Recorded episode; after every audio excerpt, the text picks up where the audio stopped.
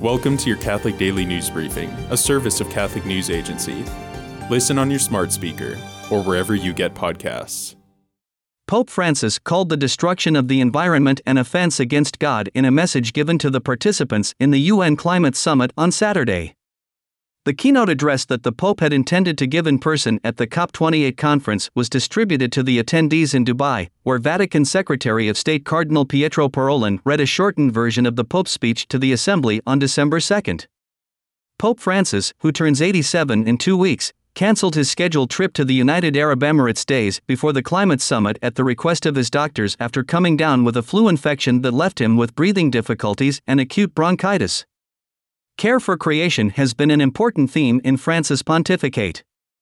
The Pope has said that he decided to write his two thousand fifteen environmental encyclical Laudato Si ahead of the COP twenty-one summit in Paris and recently published a new apostolic exhortation titled Laudate Deum, Praise God, called climate change one of the principal challenges facing society and the global community. In his message to the COP twenty-eight conference, the Pope underlined the need for multilateralism to establish global and effective rules to fight climate change. Pope Francis described environmental protections as part of the culture of life and underlined that attempts to shift blame for climate change onto the poor or high birth rates must be firmly dispelled. Pope Francis, for the second consecutive Sunday, was assisted by an aide in praying the Angelus as he continues to recover from an acute bronchial infection. "Even today, I won't be able to read everything. I'm improving, but my voice still doesn't work," the Pope said during the Sunday morning broadcast on the first Sunday of Advent. Pope Francis normally prays the Angelus from the window of his studio overlooking Saint Peter's Square.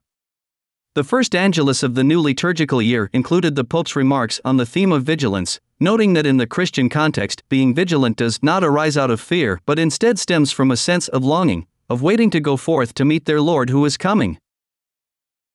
At least three people were killed and others injured Sunday morning in an explosion during a mass held in a university gymnasium in the southern Philippines.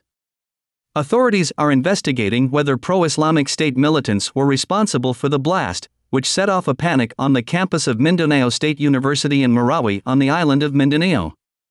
The province, located on the borders of Malaysia and Indonesia, is home to several Islamist militant groups fighting against the Philippine government.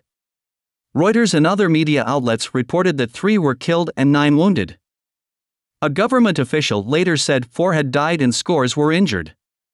Mindanao State University issued a statement on Facebook saying it is deeply saddened and appalled by the act of violence that occurred during a religious gathering.